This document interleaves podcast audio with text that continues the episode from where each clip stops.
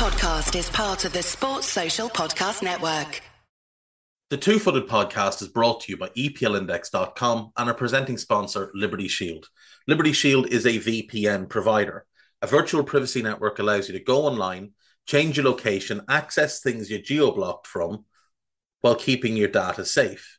So, as an example, if you are a UK expat and want access to BBC iPlayer to watch Match of the Day or ITV Hub or all four, but you get that message that says this content is not available in your location, a Liberty Shield VPN gets you around that block, allows you to watch whatever you want on those services while also keeping your data safe. And it goes further than that. It allows you to open up Netflix's entire library by just changing your IP address. Liberty Shield is the number one rated VPN provider on Trustpilot with five star ratings across the board so go to libertyshield.com right now, use the code EPL25 and get either the hardware package or the software package. The hardware package is a router that you plug into your existing router, and any item you want to change the IP address on, be it your phone or your television, you connect that to the new Liberty Shield router. All other items can remain connected to your existing router. There's also a software package which is instantly downloadable to your device and you can get using straight away. Again, libertyshield.com, EPL25 for 25% off at checkout. We're also brought to you by Home of Hopcroft, a giftware and homeware company located in Scotland but shipping worldwide. Check out homeofhopcroft.co.uk and do check out the EPL Index and Anfield Index shops, which you'll find on Etsy, use the codes EPL10 or RED10 for 10% off at checkout. And lastly, do remember to check out A Tad Predictable, hosted by Tadiwa. That podcast is on this feed before every Premier League match week. And then the EPL Roundtable, hosted by Kevin DeVries, on its own EPL Roundtable feed. So just search EPL Roundtable in your podcast device. And that's out after every match week. Now, on with the show.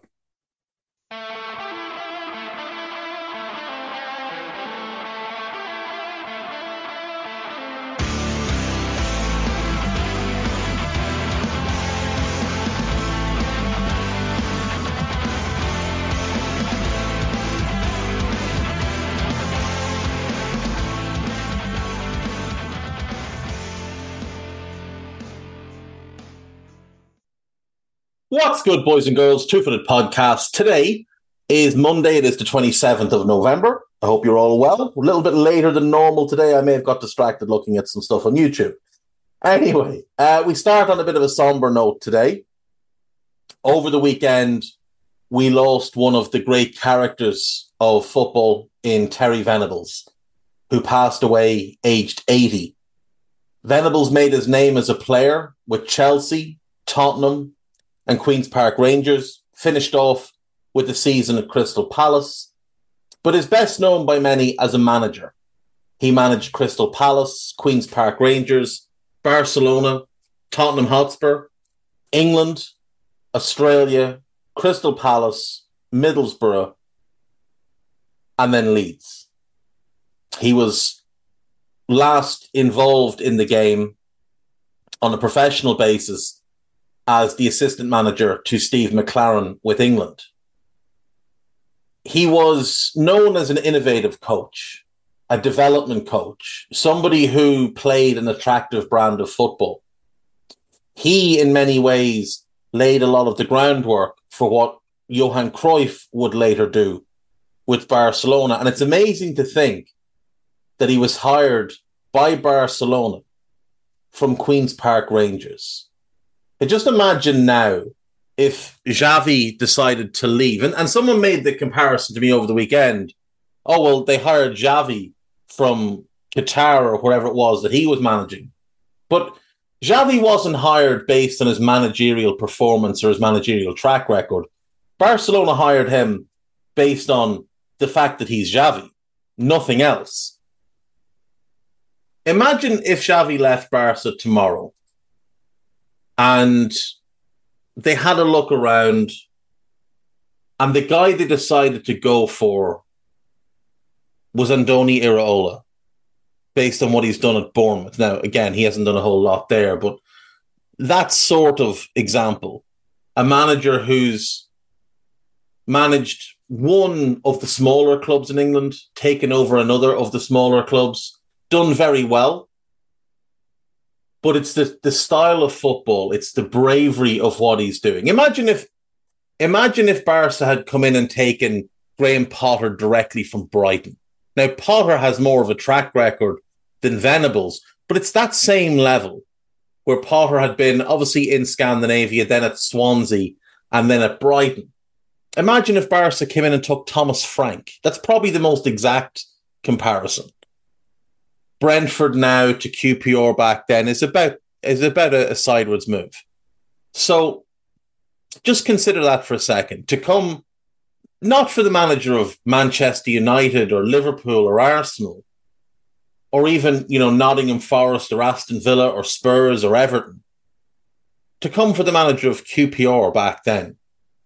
And to his credit, Venables did well at Barcelona there's the idea that he failed in his time there, but he didn't. He didn't have great success. He didn't win a ton of awards, but he did win the league title.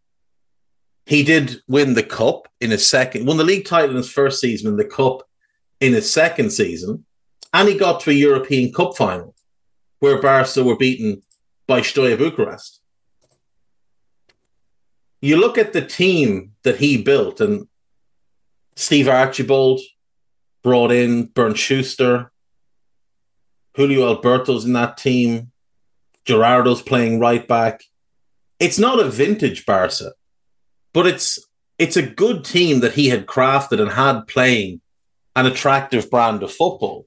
Now, obviously, he also reached back to the UK to bring other players across he brought Mark Hughes over, signed him from Manchester United in 1986, and brought him to Manchester United or to to Manchester United to to Barcelona. He obviously would find his way back to United. He signed Gary Lineker. Lineker missed that European Cup final. Lineker would have been vital to Barcelona that season. Lineker is one of those unfortunate players who was at Leicester. Everton won the league in 84 85. They signed Lineker and they didn't win the league. But that same season, Barcelona did win their league and then they signed Lineker and then they didn't win the league. Um, poor Gary never quite got his league title, but was very good for Barcelona, especially in that first season. Lineker would have joined after the European Cup final. I'm wrong. Lineker was there for the last season. But regardless, his ideas to bring in players from overseas were something that were not all that common back then. And when you look at what he'd done, you know, at Crystal Palace, who were very much a club that lived on a yo-yo up and down season to season. And he wins 36% of his games. He gets the QPR job. He wins near, he wins 49.7% of his games, 50% of his games at QPR. That's what, and, and it was the style of football, a very attack minded 4 4 2 with wingers empowered to run at their fullbacks, nice patterns of play through the middle of the park an adventurous nature to them. And he took that to Spurs. And a lot of people will remember that Spurs team with which he won the FA Cup, the last time Tottenham did win the FA Cup. Um, the players that he brought in, he obviously brought Lineker, he signed Gazza, and in many ways, he developed Gazza into a player who was wanted the world over. Every club wanted Paul Gascoigne. Venables managed to get him, and then he improved him significantly to the point where when it came time for Gazza to leave Spurs and move on, every club was after him. Every club. And Lazio paid an enormous fee to bring him over. And it's just unfortunate that in that, that FA Cup final, which was to be Gazza's last game for Spurs, the, the transfer was already agreed. His knee exploded after 17 minutes. That would have been death for a lot of teams in a cup final to lose your best player so early. But with Venables, he was able to roll with the punches. He brings on Nayim. They're playing a 4 5 1, but both um, Paul Allen on the right and Vinny Samways on the left have a lot of license to get forward and, and attack and join Lineker, as do Gaza and Paul Stewart, two really attack minded midfielders. David Howells was basically charged with just sitting in front of that defence and protecting it while his four midfield teammates went forward to join Lineker. And if you go back and watch that game, it's a really interesting game, the 91 FA Cup final. And it should have been the start of one of the great player versus player rivalries in English football with Roy Keane and Gazza. But unfortunately, Gazza was leaving to head abroad, and the knee injury and everything else that took over, he was never quite the same. But in other times, Gazza wouldn't have been going abroad. He might have been going to Manchester United or Liverpool. And Keane obviously would end up at United, and potentially they could have been a great partnership. Or if he'd gone to Liverpool, they could have been a great rivalry, going head to head, game after game. But Venables was willing to put a lot of faith in Gazza. If you find footage of games of Gazza at Spurs under Terry Venables, there's a real maverick nature to it. And a lot of managers, especially around then, would have tried to rein him in. The talk always was if he went to Manchester United, what would have happened to Gazza? In all likelihood, he doesn't end up with the problems that he had off the pitch because Ferguson, one of the first things he did at United was he cut out the drinking culture. So if Gazza had landed there, yes, there was still a couple that would have been heavy drinkers. Keane has alluded to the fact that there was a few, but your McGraths and your Whitesides and that they were gone, and things were far more controlled and contained. And Ferguson, as we know, took a very hard line with his players. Part part manager, part part father, part school teacher, school master, in fact. But Gazza might not have become as great as he did. Because there's no question he was a great player at Spurs. And much of that came from the faith that Terry Venables put in him. That willingness to allow him to play outside the system and to formulate the rest of the system to amplify the strength of Paul Gascoigne while also hiding some of the defensive weaknesses that he had. Gazza was often one that when he lost the ball, he might put his hands on his hips and look around a little bit and not chase back. But Spurs would find ways to cover for that. And I always remember his England team. He takes over with England following the sacking of Graham Taylor. Taylor obviously had failed to qualify for the World Cup in 94, which was a source of great embarrassment after quite an embarrassing showing at Euro 92. And I've always felt Graham Taylor was harsh done by because he took over from Bobby Robson, whose team were aging out in a lot of ways. And he was being asked to construct a new team while working under a glaring amount of pressure. I don't feel like the England manager now has anywhere near the amount of pressure that they had then.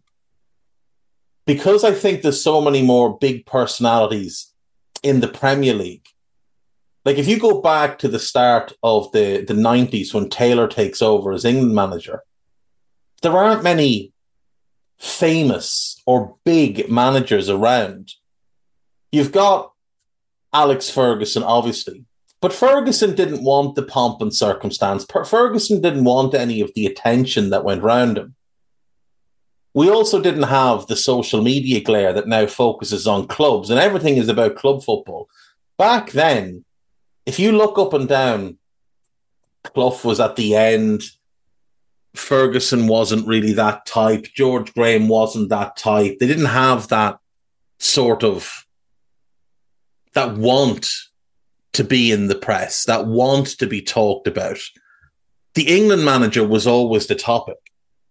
And Taylor, especially because he replaced Robson, who was so beloved and had done really well getting to a World Cup semi final, Taylor was was held to a standard that was very unfair.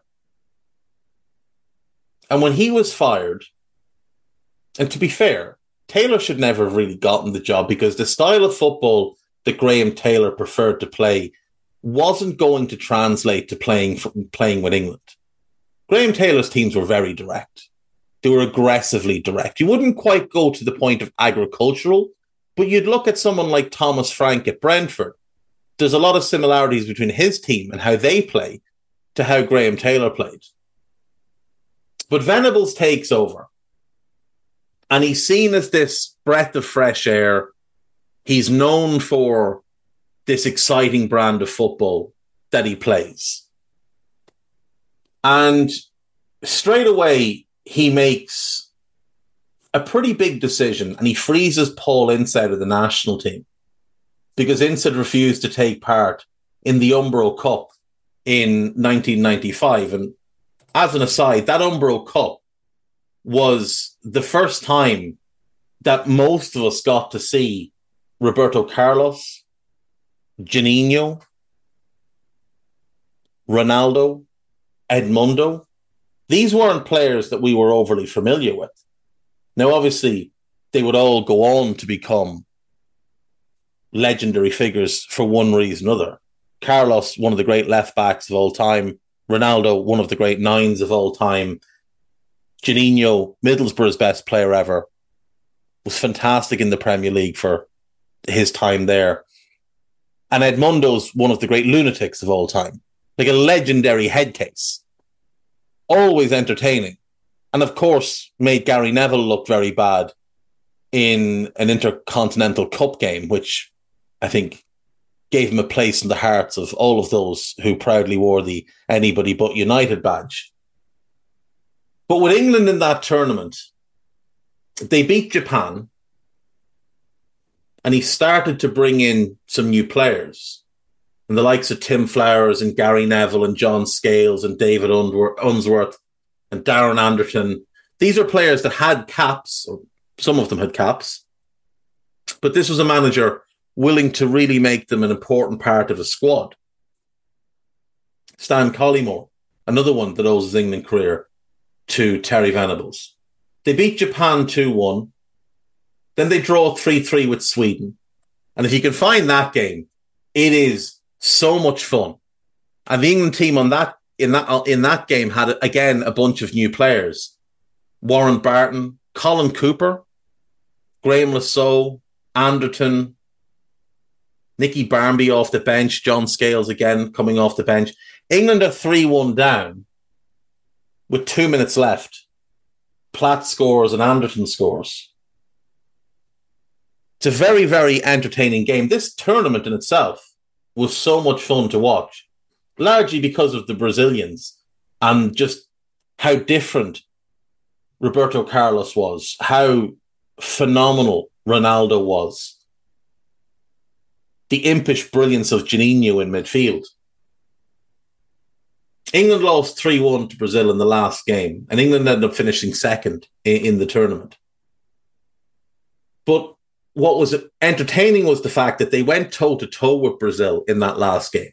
They went one up through Graham Saux, playing a back four of Neville, Scales, Colin Cooper, and Stuart Pearce at left back. Saux played left wing, Anderton right wing, Batty and Platt in midfield, Shearer and Sheringham up, up front. That that sowed the seeds for that Shearer Sheringham partnership that would be so good at Euro 96. But Ince wouldn't play in the tournament, so he froze him out. He wasn't going to have it.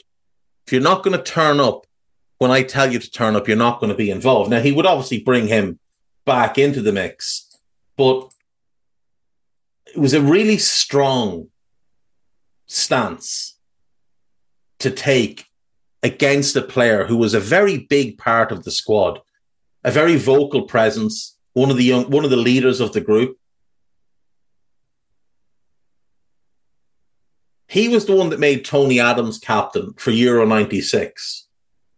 And a big part of that was the way Adams came and brought the squad together after all the shenanigans with Gazza and the plane that got wrecked and the dentist chair and all that kind of stuff.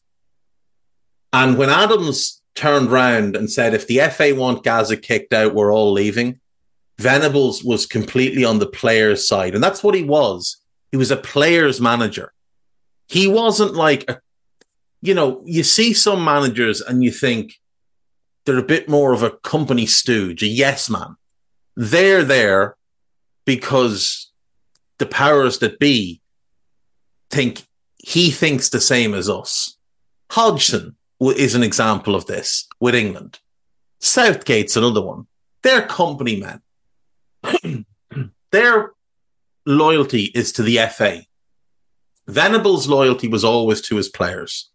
And that's why players enjoyed playing from that and the fact that he did give them license to A, play their games and B, live their lives. He wasn't going to interfere because he was a guy known for enjoying life. He was nicknamed El Tel because he always had the tan. He always had that suave kind of look. He was football's answer to Del Boy in many ways. Probably didn't drive a three wheel van, but you know the point. England played sensational football at Euro 96. And again, you look at the squad that he picked, and he's giving chances to inexperienced players. You look at the caps in that 22 man group. David Seaman, 24 caps. He'd had to wait for his opportunity a long time because Robson was too loyal to Peter Shilton. Gary Neville, 10 caps. Owes his international career to Venables. Stuart Pearce, 65 caps. He was an old timer. Paul Ince, 19 caps. Venables had frozen him out. Cost him a year of his international career. He obviously was another that had to wait for the previous generation to move on. He wasn't given the opportunities in his 20s that he probably should have been given when he was at West Ham. Adams, 40 caps. Gareth Southgate, four caps. David Platt, 58. Gazza, 38. Should have been a lot more by then, but pricking around and then the knee injury. Alan Shearer, 23 caps. Sheringham, 15 caps. Sheringham was 30. Had never been a consistent member of the England squad until Terry Venables realised this is the perfect foil for Alan Shearer. Darren Anderton, 11 caps. Steve Howie, 4 caps. Tim Flowers, 8 caps. Nick Barmby, 6 caps. Jamie Redknapp, 4 caps. Sol Campbell, 1 cap. Got his debut under Venables, and Venables wanted him in his squad.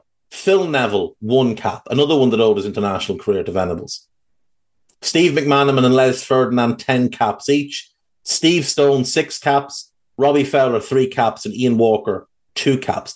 Imagine, if you can, summer 2024, England are going into the Euros, and Gareth Southgate announces his squad.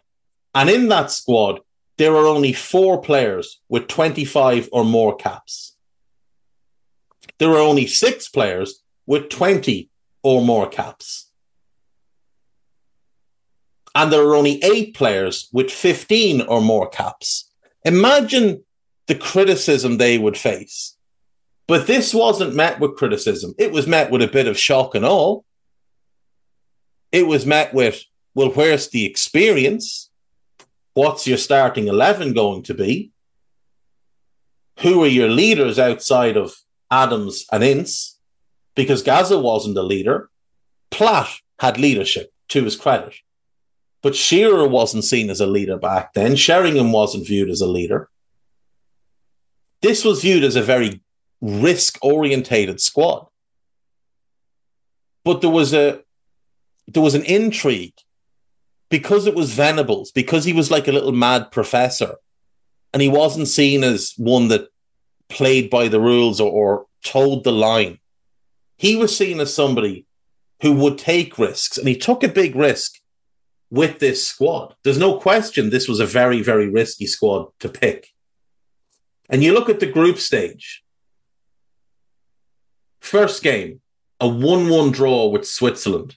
Shearer scores early. England play four diamond two. Neville, Adams, Southgate, and Pearce in front of Seaman. Ince plays as the holding midfielder.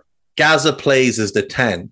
Normally in a diamond, you play an engine room. You play two box to box midfielders. Not Venables. Anderton, wide right. McManaman, wide left. Spreading the field and trying to open up that Swiss team managed by Roy Hodgson no, managed by Artur Jorge. Roy Hodgson was after that, I think, or before that.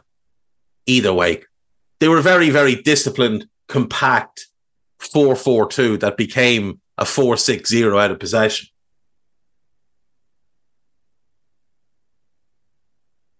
You would think when you're playing with wingers, you would play two midfielders in the centre, but Venables wasn't about that. He was going to play in steep. He was going to play Gazza in, a, in an advanced role, and he was going to leave the centre of the midfield and he's going to let the players figure it out. Shearer with Sheringham just off from up front. England go one up through Alan Shearer on 23 minutes. Absolutely kicked the tar out of the Swiss for 70 minutes. Domination. The Swiss are all over the place. How England don't get a second goal, I don't know. Steve Stone and Nick Barmby are brought on on 70 minutes for McManaman and Gazza. No, McManaman and Sheringham. And then Platt comes on for Gazza. On 83 minutes, the Swiss get a penalty and they equalise. It's a massive, massive blow for England in their first game.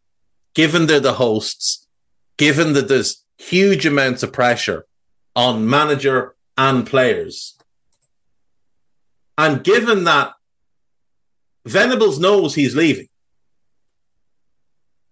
Venables knows he's walking away after this tournament. Because six months earlier, he'd gone to the FA about an extension.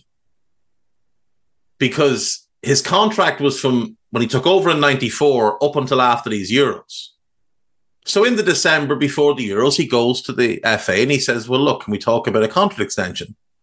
And they said no we'll talk about one after the Euros. And he said, but my contract is up then. And they said, well, that's the way we're going to do it. We're going to evaluate you based on performance, which is fair. But Venables was also fully within his rights then to turn around and say, okay, well, I'm not interested in an extension. Now, the FA threw a real spanner in the works here because a month before these Euros, they announced that Glenn Hoddle is taking over. And now Venables is dead man walking. Can you imagine if England had won this competition and then Venables turned around and said, Well, I'll actually like to stay. And then they went, Well, no, we've got Glenn Hoddle coming in. Glenn Hoddle, who, by the way, had done nothing as a manager. He'd gotten Swindon promoted and then relegated.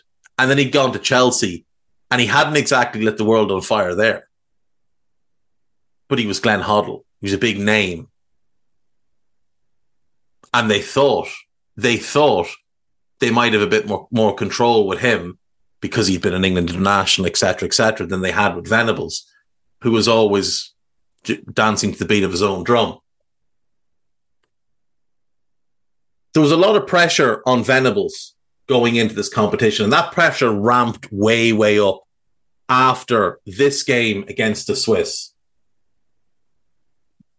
In their second game, they played Scotland. And Venables played one of the riskiest.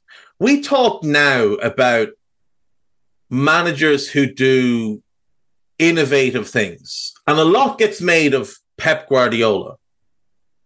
And last season, playing that 3 2 3 2 where John Stones would step into midfield from centre back alongside Rodri, the fullbacks, Walker and Aké, Akanji and Aké, whichever, would tighten in close to uh, Ruben Dias. In that Scotland game, that's how England played. They started out with Gary Neville right back, Southgate and Adams as centre backs, and Stuart Pearce left back. Paul Ince and Gazza as the midfield two, Anderton and McManaman wide, Shearer and Sheringham up front, up front. Watch that game and watch specifically Gareth Southgate. He's playing in midfield. It's him and it's Ince in front of a back three. Neville tucks in, Pearce tucks in, Southgate steps forward, and Southgate and Ince provide a platform so that Gazza can push forward. The two wingers can get even higher up, and England have a five man attack, and they were sensational.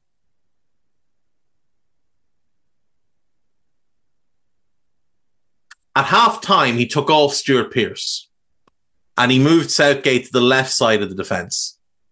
And he brought Jamie Redknapp into midfield to fully commit to 3 2 3 2.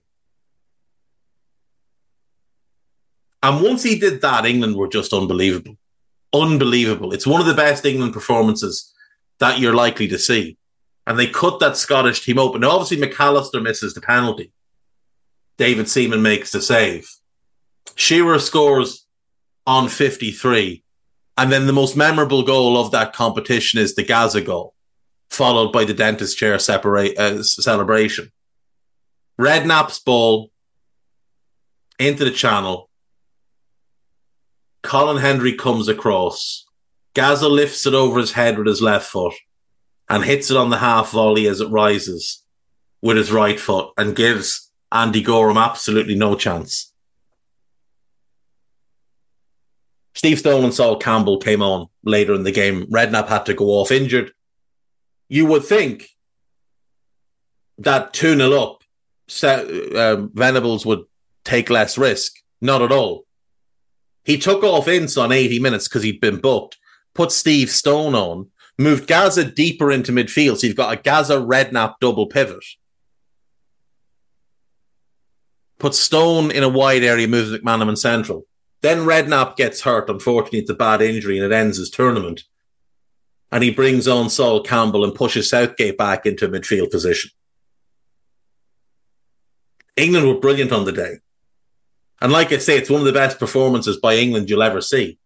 But the best performance you'll ever see England have is the, is the last game of that group against the Netherlands. He makes changes to the team. He goes back to a 4 4 2.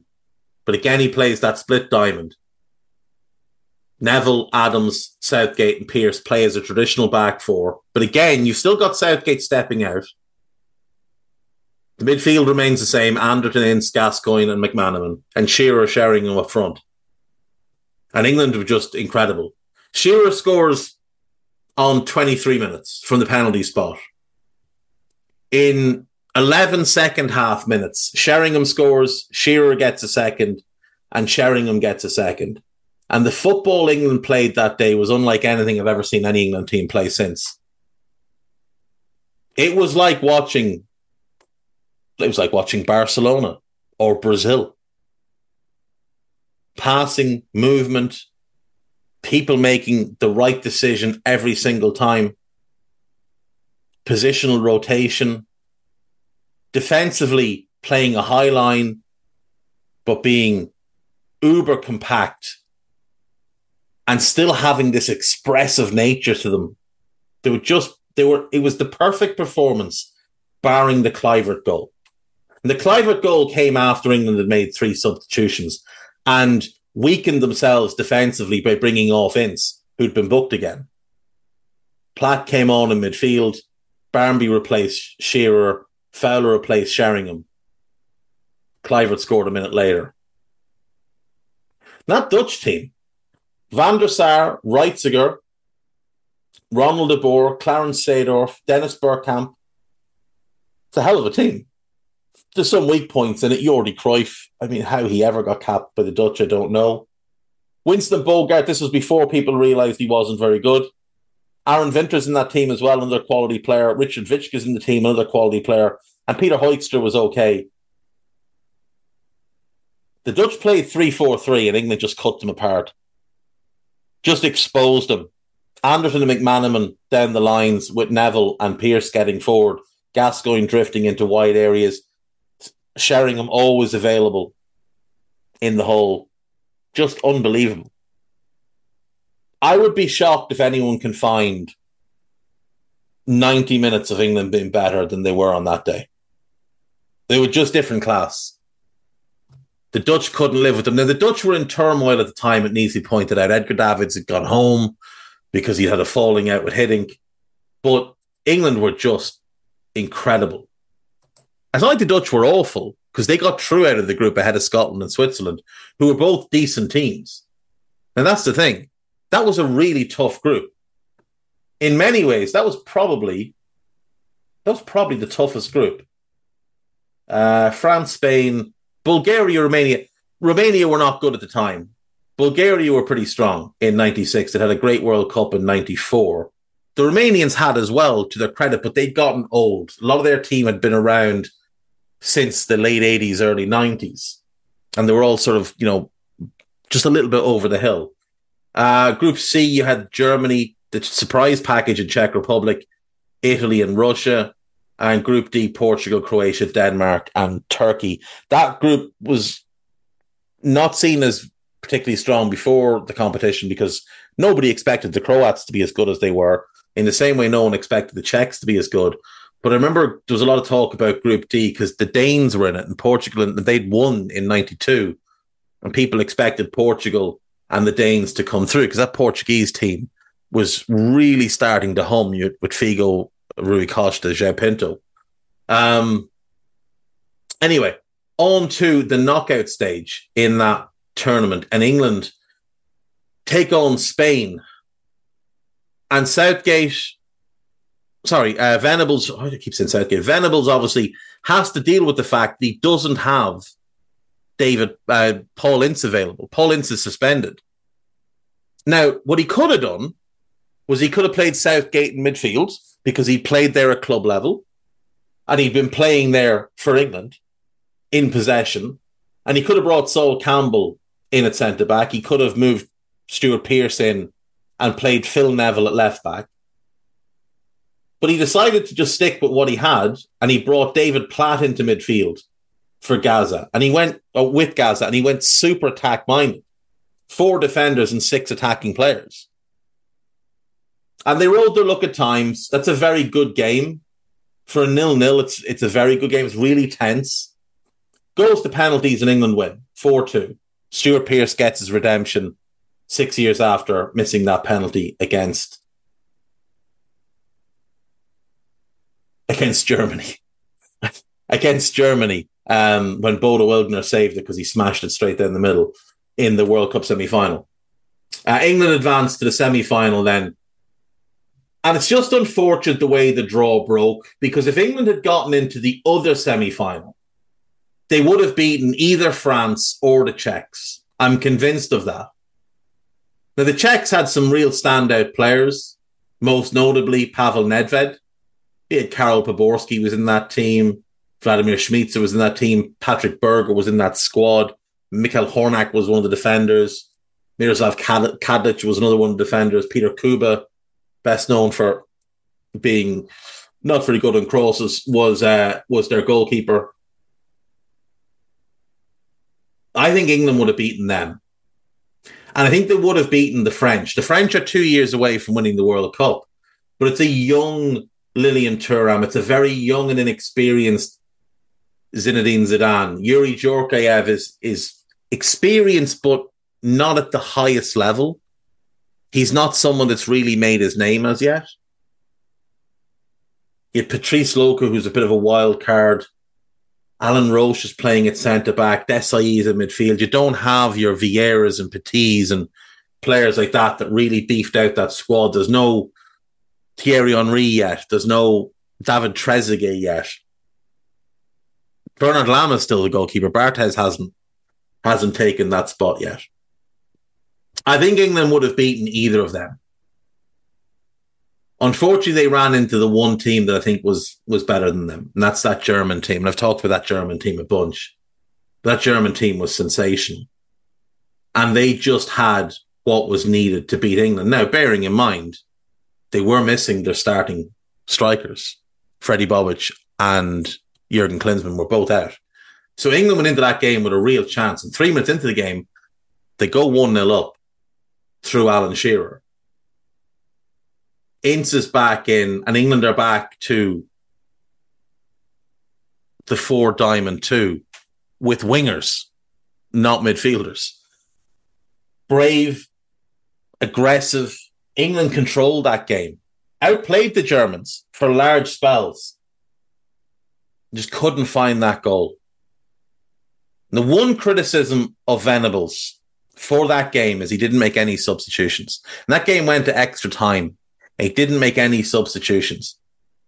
And he said it was because they were playing so well, he didn't want to spoil the mix. And there's there's definitely merit in that. But unfortunately, when it came to the penalty shootout, the Germans had made three substitutions. And of the players that came on, the first two German penalty takers were two of the subs, Thomas Hässler and Thomas Strunz.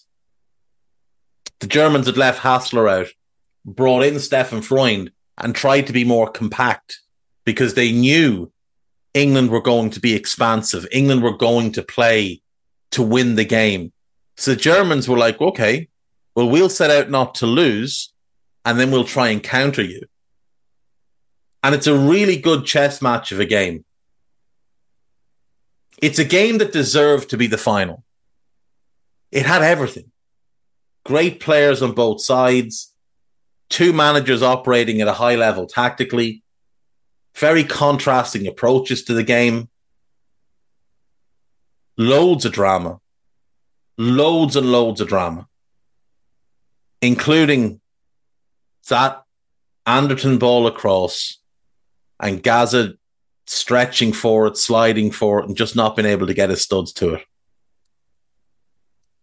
And I still maintain if he'd stretched for it like it was a sliding tackle, rather than trying to throw the ball in, like to get his soul on the ball, if he'd just thrown himself into it and let the ball hit him, it might well have gone in. There might have been too much pace on it, but we'll never know.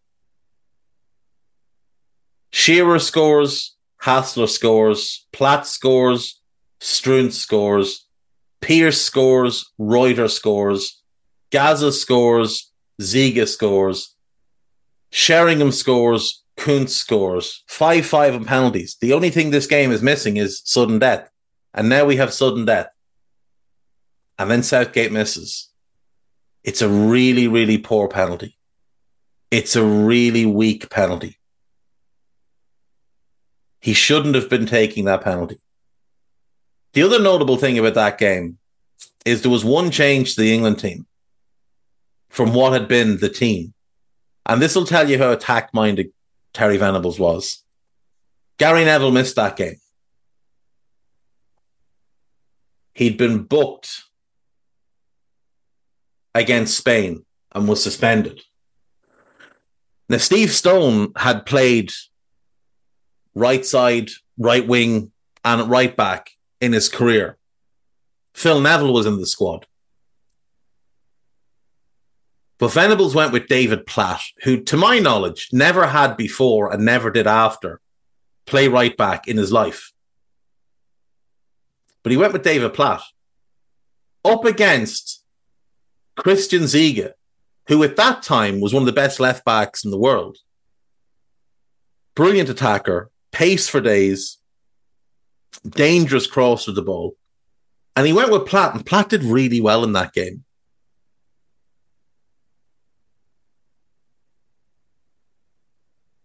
And the next penalty taker after Sheringham, because you didn't know who the penalty taker was going to be until they walked forward.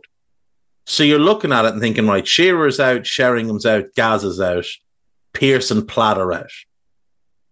That leaves Adams, Ince, Anderton, and McManaman. Now, I'd seen Steve McManaman take a penalty and it wasn't good. My assumption was Darren Anderton is the best striker of a ball left in the England team who hasn't taken one. Darren Anderton should be next. Gareth Southgate walks forward and you think, oh, well, this is interesting. We don't know if he's taken penalties before. And it's it's it's dreadful. It's one of the worst penalties you'll ever see. Andy Kopke just falls on it. Doesn't even have to dive really, just falls on it.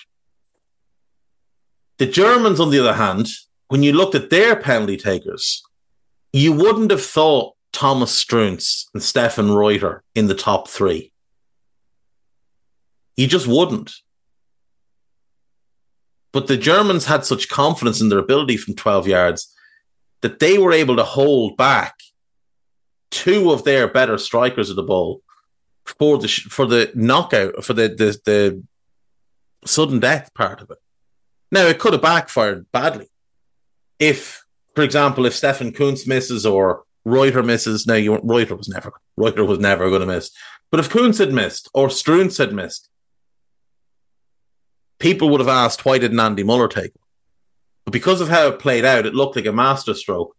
Andy Möller steps up. It is one of the best penalties you'll ever see. David Seaman, there could have been six of them in the goal, and he wasn't saving it. And that was the end of what was a fantastic two years for England, playing really exciting football under Venables. Now, credit to Glenn Hoddle. England played decent football under him, but they never got as close to winning a competition under him. The closest they've gotten since was obviously under Southgate. They got to a final, lost to a fairly mediocre Italian team. They've gotten to a couple of semi finals. They never felt as close, even when they got to the final of the year, last Euros. It still didn't feel like they were going to win it. It didn't feel like they were going to win that competition. It felt like they could win this one. When they were ripping Scotland apart and then absolutely destroying the Dutch, it felt like England were going to win these Euros. It's the best football I've ever seen England play. And unfortunately, they just ran into the one team who was better than them, and that was the Germans. If it had been a final, would things have been different? I think it might have been, because if Neville misses the semi final against either France or the Czechs, I don't think it's as telling. I think England then have that, opp- that option to bring Platt off the bench because Venables would have trusted Platt to come off the bench. And having David Platt's energy running into the box, goal scoring ability late in that type of game, if he'd been in the position Gazza was in, I think he gambles on it a bit more. I think he gets there and slides it home. But you look at the players that played under Terry Venables, and you look at some of the tactical things that he was doing, like that 3 2 3 2, like playing a 3 5 2, as Liverpool had with McManaman as a 10, like playing the back four with the Christmas tree type thing, where you had a holding midfielder, two attacking midfielders, and then two wingers and one striker with Shearer up top. Venables was very, very creative in how he set his team up. And when we talk about England managers, obviously Alf Ramsey is the first one that comes to mind. Then you think of Bobby Robson. Then you might think of a Capello or an Eriksson because they're more recent. And Terry Venables was only there for two years and he often gets overlooked. But when you think of the games they played, the style of football they played, and when you hear what the players that played under him have to say about him, you take great appreciation for who he was and what he was about. And players, including Gary Lineker, have said he's the best manager I ever played under. Now, Gary Lineker didn't play under a morass of great managers. He did play under a very good manager in Howard Kendall. He played under Bobby Robson. So he did play under a couple of really, really good managers. And he says that Terry Venables is the best manager he had. Venables would go on to manage Australia. They just missed out on qualification for the 98 World Cup and he quit. He took over as manager of Crystal Palace, going back to where he made his managerial start and left in January of 99 after only six months. The club went into administration. There was a lot of, I don't even know how you describe it. There was a lot of circus around Crystal Palace at the time. Uh, they were owned by a gentleman called Mark Goldberg, who really did set them down the wrong road. Now, he put them in administration he owed millions to a lot of people. They very nearly got taken to the wall. Simon Jordan took over. Uh, Simon Jordan then fixed them and then made an absolute mess of them afterwards, which was just always an interesting thing. Um, yeah, got them from financially very much in the hole, back on a level footing, and then put them back in the hole, almost in a worse state, a worse state than they had been under Goldberg. Um, from there, he went to Middlesbrough. Brian Robson was still in charge, but Venables was brought in to work as a joint manager. It was doomed for failure absolutely doomed for failure from the start uh, because Venables had said that he was going to take the job, but he wasn't going to give up the media gigs that he had. He's going to do both. And in the end, he was more focused on the media side of things. Same thing happened when he took over at Leeds. Uh, he was hired as manager of Leeds. Leeds were already very much going in the wrong direction. O'Leary had been sacked. They were facing huge amounts of debt. Rio Ferdinand was about to be sold. Venables took over, but didn't really have the commitment to the club. Missed the first game he was due to be in charge of because he had to do some BBC holiday program. He stayed for less than a year and he was sacked.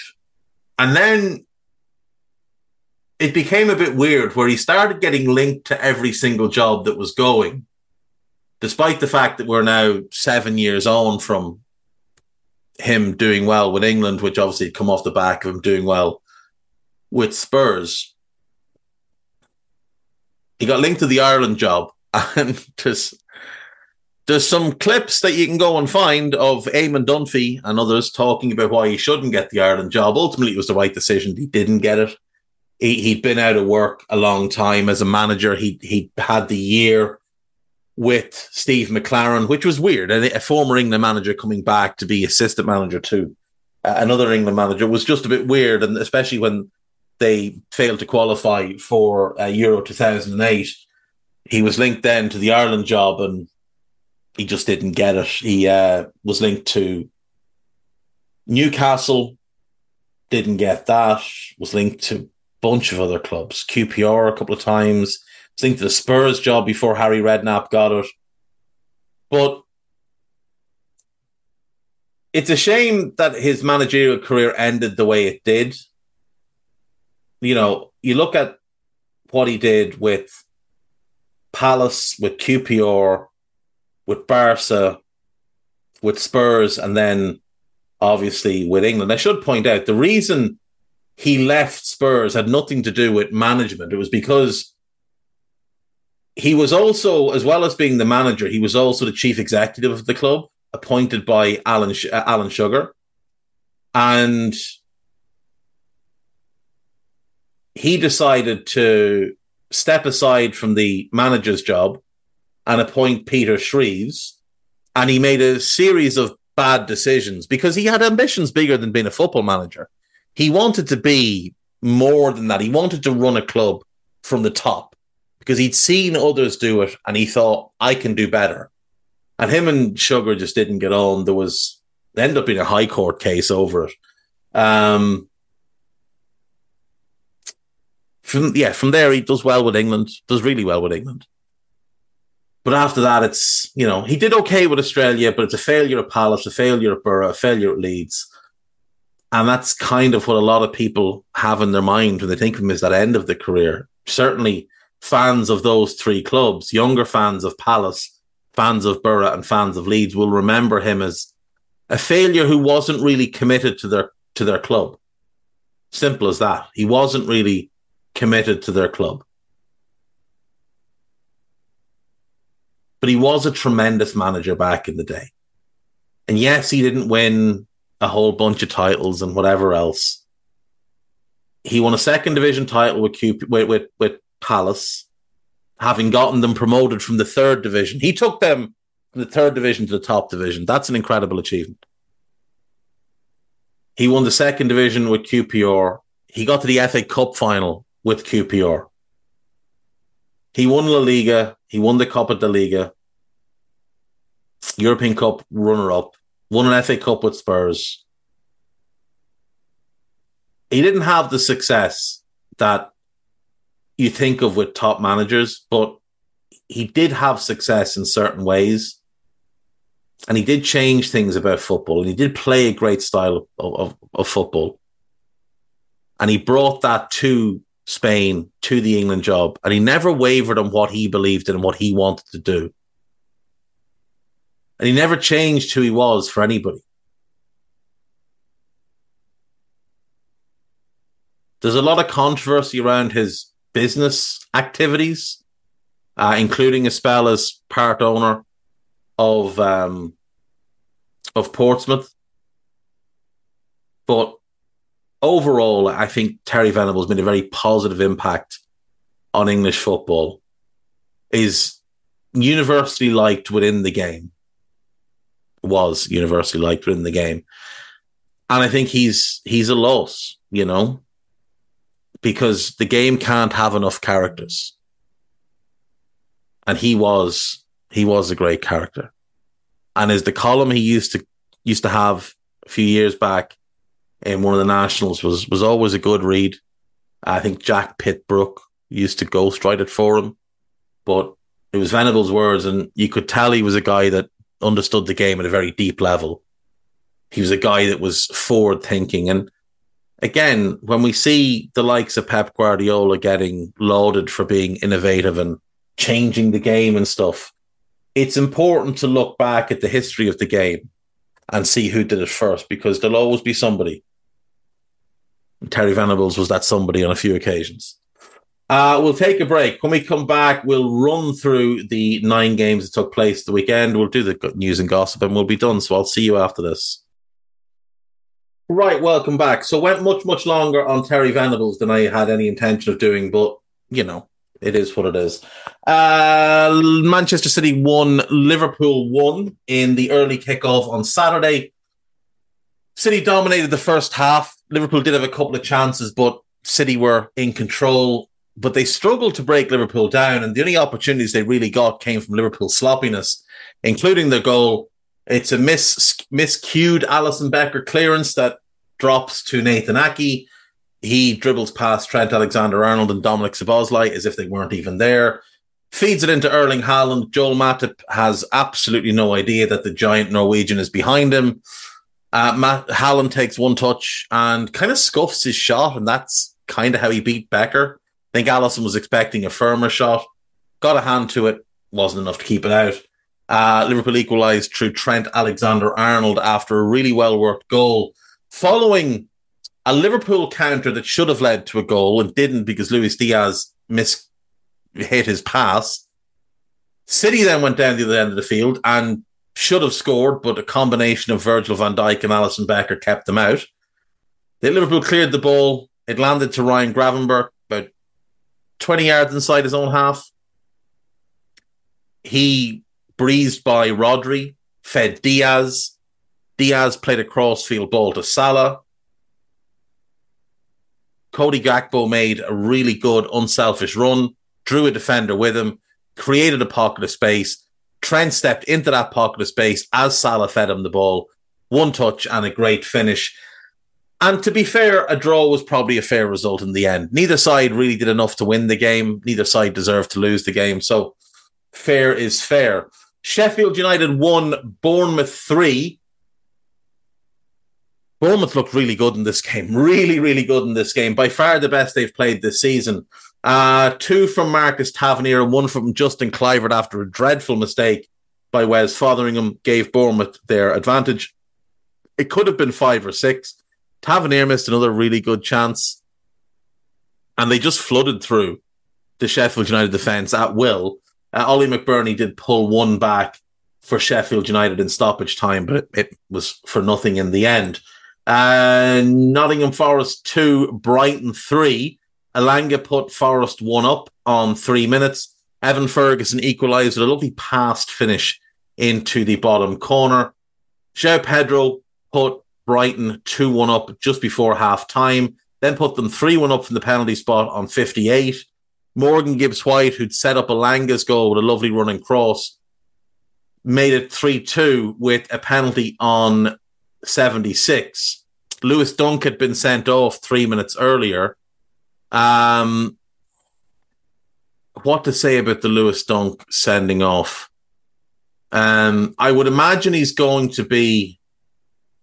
Oh, Lewis Dunk has been banned for two games after his red card. Uh, he was booked. He was booked for questioning the decision to give the penalty. So it wasn't given. Taylor went across, looked at the pitch side monitor. Dunk said something to him as he walked by. So he booked him. Then Dunk went to walk away and he said something else. And the referee sent him off. Now, the rumor is that he called him a baldy twat. I mean, I don't disagree. I don't condone it, but I don't disagree with it. But he got sent off, and to be fair, you should be sent off for that type of carry on towards referee. Uh, so yeah, he will be suspended now for the games against Chelsea and Brentford. Uh, he is having a rotten season for Brighton. He has been really, really poor. He is the first player to be sent off for abusing a referee since Alan Smith for Newcastle when the Magpies were beaten 6 0 by Manchester United in January 2008, almost 16 years ago. Yeah, but I don't disagree with what he said. It took a big, there was a big kerfuffle then of players whinging and crying and Dunk not leaving the field, and then penalty was taken. Gibbs White scored, and uh, probably should have gotten a draw because they missed a couple of chances after that, including Gibbs White just getting a header all wrong. Uh, moving on, Burnley won, West Ham two. Burnley just they just keep throwing these games away. Jay Rodriguez scored from the penalty spot on 49 minutes. A Dara O'Shea own goal on 86. And then Thomas Soucek with the winner on 91. Turn what should have been a good afternoon for Burnley into yet another bad afternoon. Speaking of bad afternoons, Luton Town 2, Crystal Palace 1. Teden Mengi scored a really good goal to put Luton 1 up. Michael Olise scored an absolute worldy two minutes later to equalise. Jacob Brown got the winner in the 83rd minute. It is an absolutely phenomenal ball into the box. And if I can remember now who played that pass, I can't. Oh, uh, Chiedozie Ogbene. Chiedozie Ogbene's assist on this Jacob Brown goal. It is an unbelievable delivery. Go and have a look at that goal. Look at that delivery takes the defense and goalkeeper completely out of the game with it. Fantastic.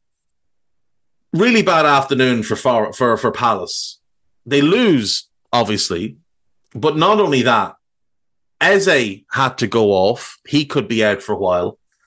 And Cheick Doucouré went off with what is being suggested as a torn Achilles, which is season ending and potentially career altering. So not only will they lose one of their best and most important players potentially for the rest of the season, if that's what it is. But also, the hit they will now take on his sale value will be enormous. If they were looking for 60, 70 million for him off a torn Achilles, that will change drastically.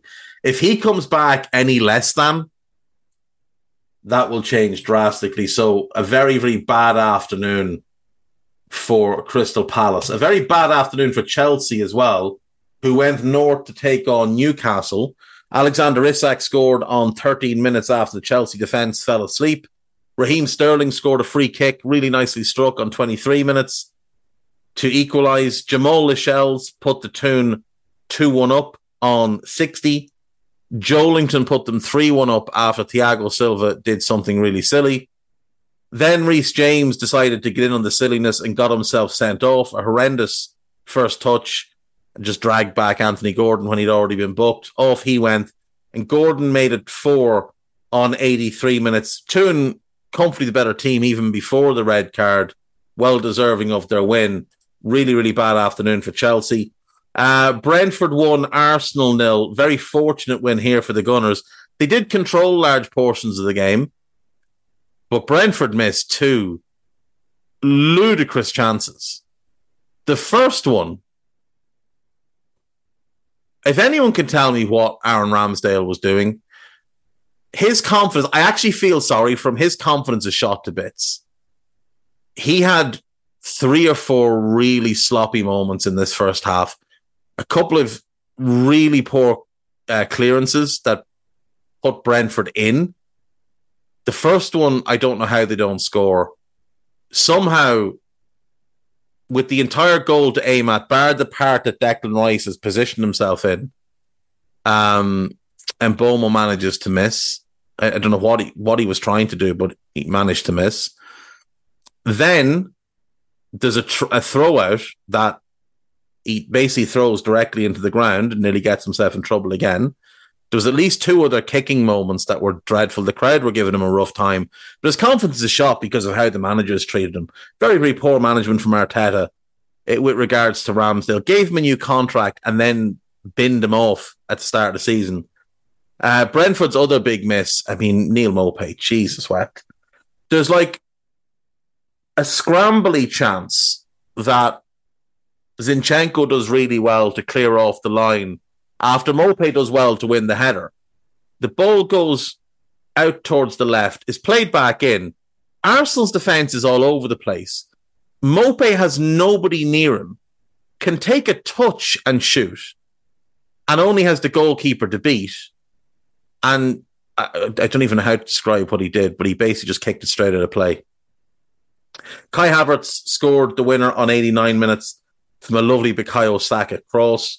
Uh, yesterday, then, Tottenham won, Aston Villa 2. Great win for Villa. Giovanni Lo Celso put Tottenham 1 up. Pau Torres and then Ollie Watkins got the goals for Villa. Spurs hit the post and the crossbar. Villa had a goal disallowed. Son missed a big chance. This was a really fun game. It was one of the best games of the season so far. Uh, two good teams, though Spurs, it must be noted, missing five starters Romero, Van de Ven, Sarr, Bissouma, and Maddison. But Villa can only play what's in front of them, can only beat what's in front of them. And they went there and got three points. And last but not least, Manchester United going to Goodison and winning 3 0 I thought the Olise goal was potentially goal of the season, and then Garnat- Garnacho did that. Uh, it's a great cross by Dalot. Actually, do you know what? It's not a great cross because it's behind him. It's too high and it's behind him.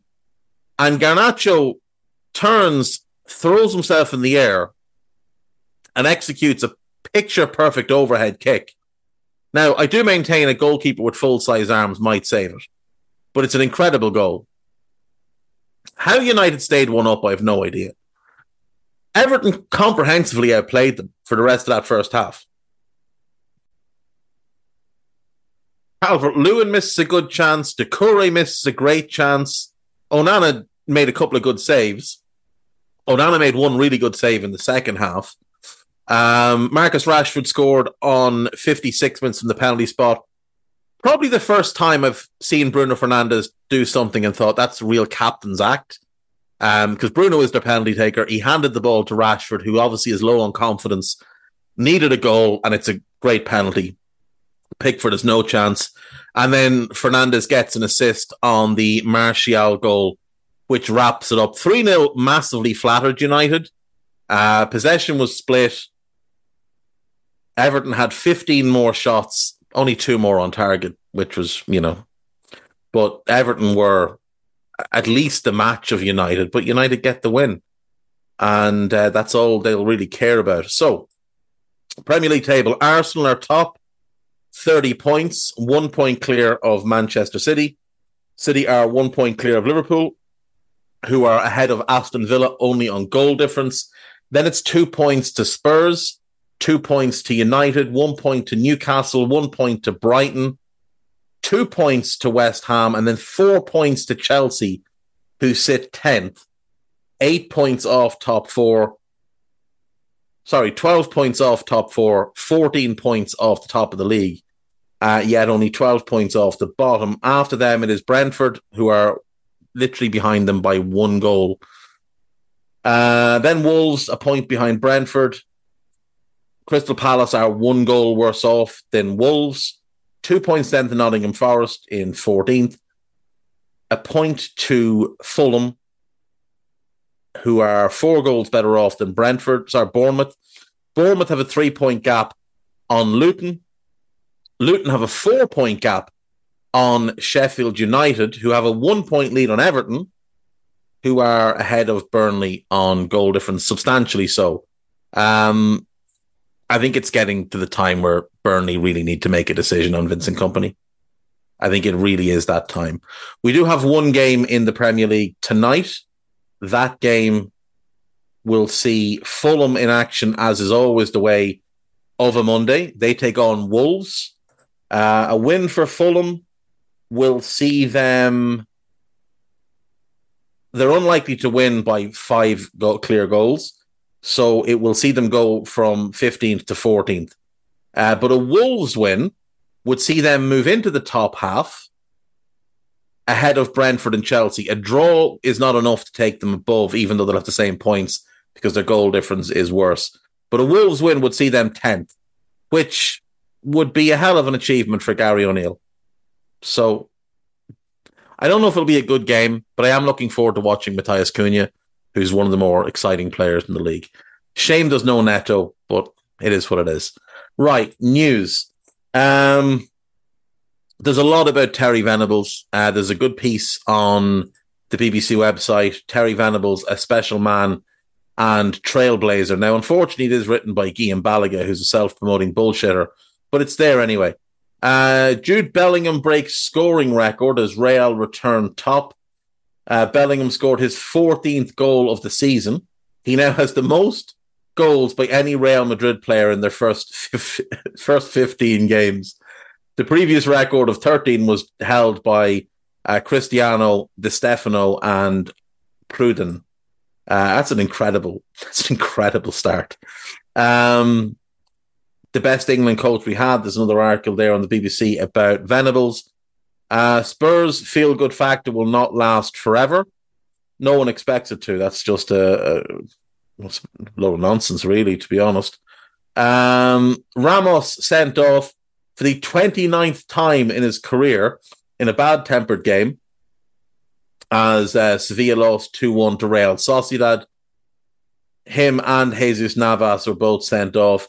Uh, Ramos, the second most red cards in football history, and he has the most red cards in La Liga history with 21.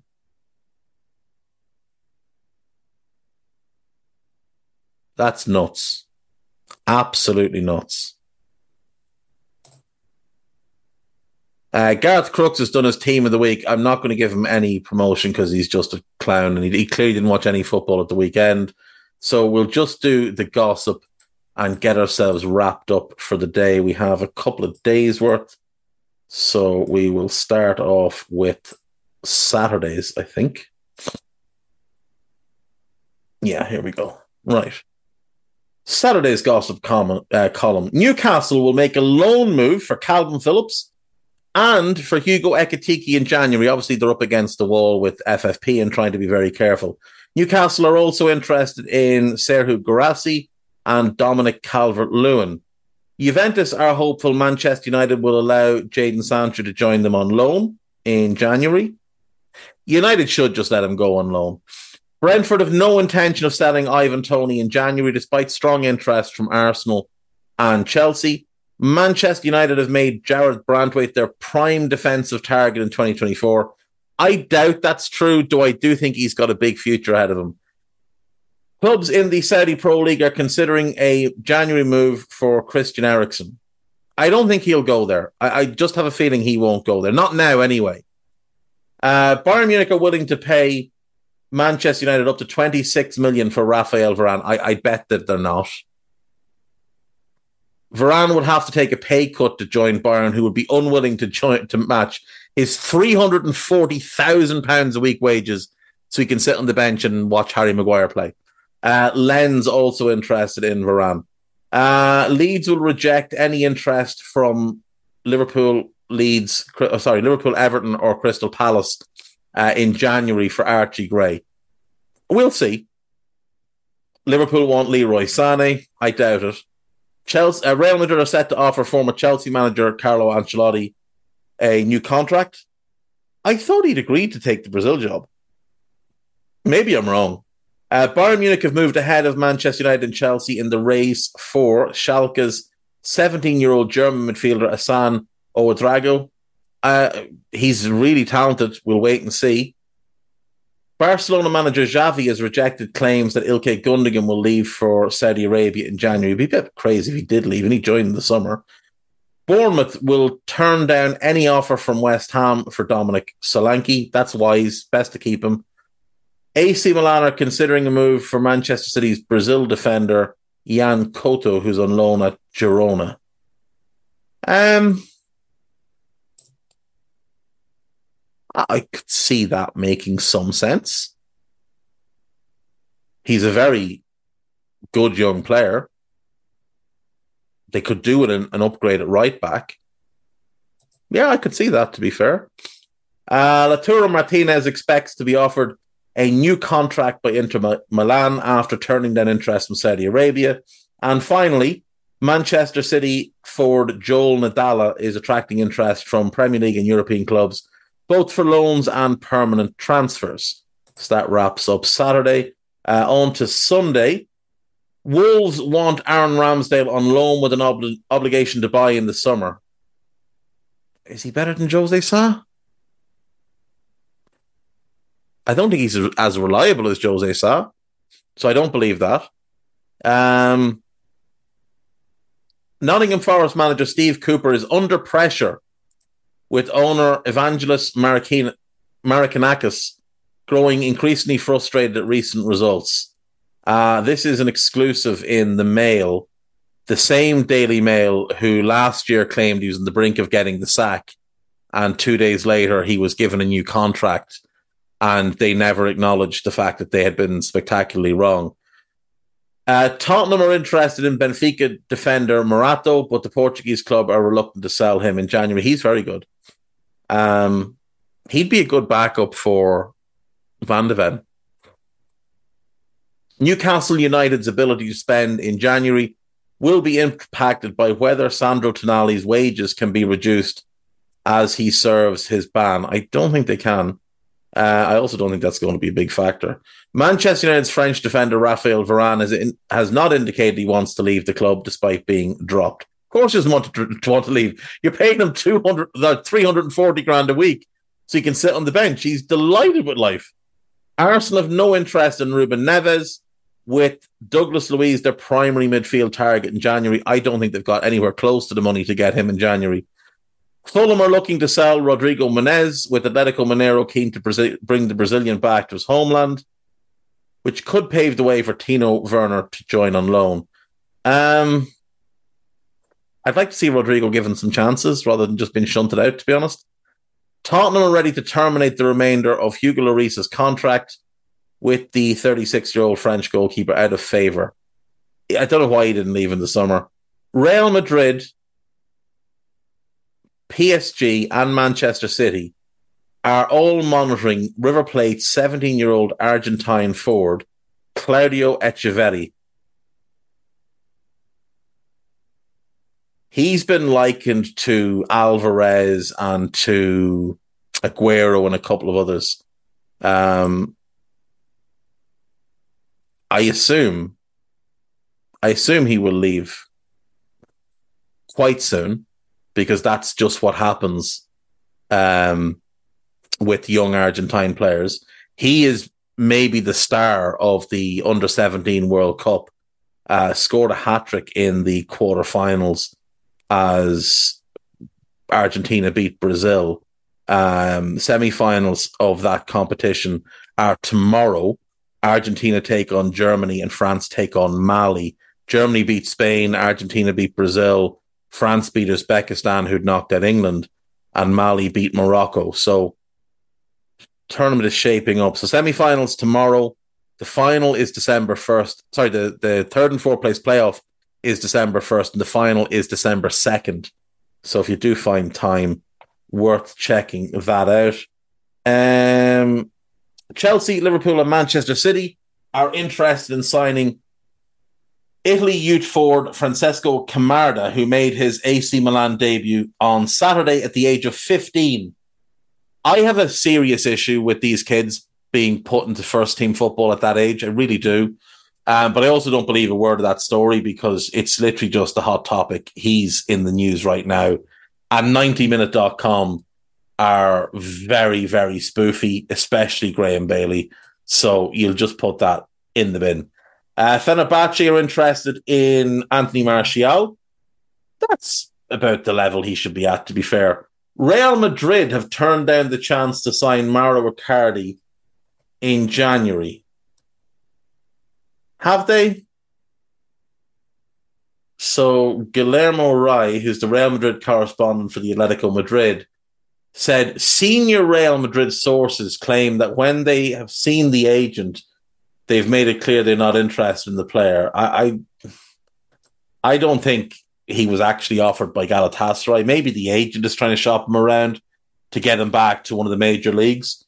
Uh, Bayern Munich and Tottenham have cooled their interest in Trevoh Chalobah, who's free to leave Stamford Bridge in January. I would take him at Liverpool in a heartbeat, genuinely. Manchester United, Newcastle, and Chelsea are all ready to make moves for Derby's 16 year old Welsh youth forward, Cruz Allen. Okay. Arsenal are reluctant to spend a significant amount of money on a new striker in January, with the Gunners cooling their interest in Ivan Toney. Wolves have put a 60 million price tag on Pedro Neto amid Arsenal's growing interest in the 23 year old. I don't think he'd go to Arsenal because I don't think he'd want to be a rotation player. And I, even though I think he's a better player than Martinelli, I don't think because Martinelli's their primary goal scorer, I don't think he gets in the team ahead of him. He's not getting in over Saka. I, I, I, I think there's a lot of fanciful stuff gets written about Arsenal, um, because it's it's good for clicks. But I have, I don't believe for a second that they're going to sign Douglas Luiz, Pedro Neto, and a striker. That's another two hundred million there thereabouts. I have a feeling the owners are going to start pulling back there soon. Like they've bought their team. Surely now it's about the manager coaching them up and developing them rather than just continuing to pour money into it. They don't have a whole lot of needs left. And, you know, you'd ask the question of you spent 170 million on Rice and Havertz. Why is our midfield worse? Because it is worse. Rice is a downgrade on Partey as a six. Havertz is a significant downgrade in Xhaka as an eight. Now, Rice is an upgrade on Xhaka, but he's not actually playing better than Xhaka this year, as opposed to what Xhaka was last year. So it's like 170 million badly spent. Because Havertz has been a mess. Um, Chelsea are set to make Victor Osimhen their prime attacking target in January with the 24 year old Nigerian open to a move. How do you know he's open to a move? Did you speak to him? I doubt it. You might have spoken to his agent, but again, I doubt it. Newcastle are closely monitoring the process, the progress of Atletico Madrid's Brazilian winger Samuel Lino. He's a good player. I think he needs to stay where he is for now. Juventus are keen to sign a midfielder in January and have three Premier League midfielders on their shortlist: Thomas Partey, Kalvin Phillips, and Pierre Emile Højbjerg. My bet would be they get Pierre Emile Højbjerg. Juventus will aim to convince Jadon Sancho to join them on loan. Uh, Manchester City are interested in Douglas Luiz as well as Ruben Neves. I don't believe that because it's from Football Insider. Manchester City want to sign Valentin Barco before loaning him to Leicester? Maybe. Saudi side, Al Ettifaq, are leading the chase to sign David De Gea. Is it really a chase? He's been out of contract for five months and nobody's come close to signing him. He's also made it clear he doesn't want to go to Saudi. West Ham are working on a deal to sign Porto's 26 year old Nigerian left back Zaidu Sanusi in January. Is he an upgrade? I don't think he is. Uh, Tottenham are monitoring the progress of Gavin Bazunu. Tottenham just bought a really good goalkeeper. They're not going to be in the market for the big money goalkeeper. Liverpool have to pay Benfica an extra 8.5 million for Darwin Nunez after he made his 60th appearance for the club on Saturday. That's fine. Everton have agreed a deal to sign Linfield 16 year old Northern Ireland youth forward Braiden Graham. He's very highly regarded. Leicester and Preston are keen on a loan move in January for Jarell Quansah of Liverpool. Leicester would be a good move for him because they're going so well. Preston would be a good move as well because they play a nice brand of football. And Liverpool players have gone there before, and he'll obviously have Calvin Ramsay there, who he knows from his time together at Liverpool. Not that it was much time together, but you know. Um, West Ham's Algerian winger Said Benrahma is attracting interest from Saudi Arabian clubs. It's just going to be really easy to look at any player who's Muslim and just say, "Oh yeah, well, Saudi Arabia won't sign him." Uh, Chelsea defender Ian Maatsen could well leave the club on loan in January if he signs a new contract. And if he doesn't, they'll let him rot on the bench, but he'll leave next summer. Crystal Palace and Fulham have inquired about the availability of Ajax's 28 year old English stri- striker, Chuba Akpom. Um, both could, could use a number nine. He's done okay at Ajax 13 games, five goals, um, five and nine in the league he's an interesting player. Like he came through at Arsenal, didn't make the grade, had a bunch of loans, left, went to Greece, was pretty good. Not great, but pretty good. Joined Boro, didn't settle in kind of straight away, had a poor first season. Had another loan spell back with PAOK in Greece. And then he came back and he blew the doors off the championship last year scored 28 and 40, which is completely out of line with the rest of his career, where prior to that, he had scored a total of 26 league goals in his entire career. Nuts. Done okay with Ajax though, to be fair. Um, what they pay from 13 million? They'll probably want 20 for him anyway. Right, that'll do us for today, folks. Thanks as always. I will see you tomorrow. Take care of yourselves. Bye bye.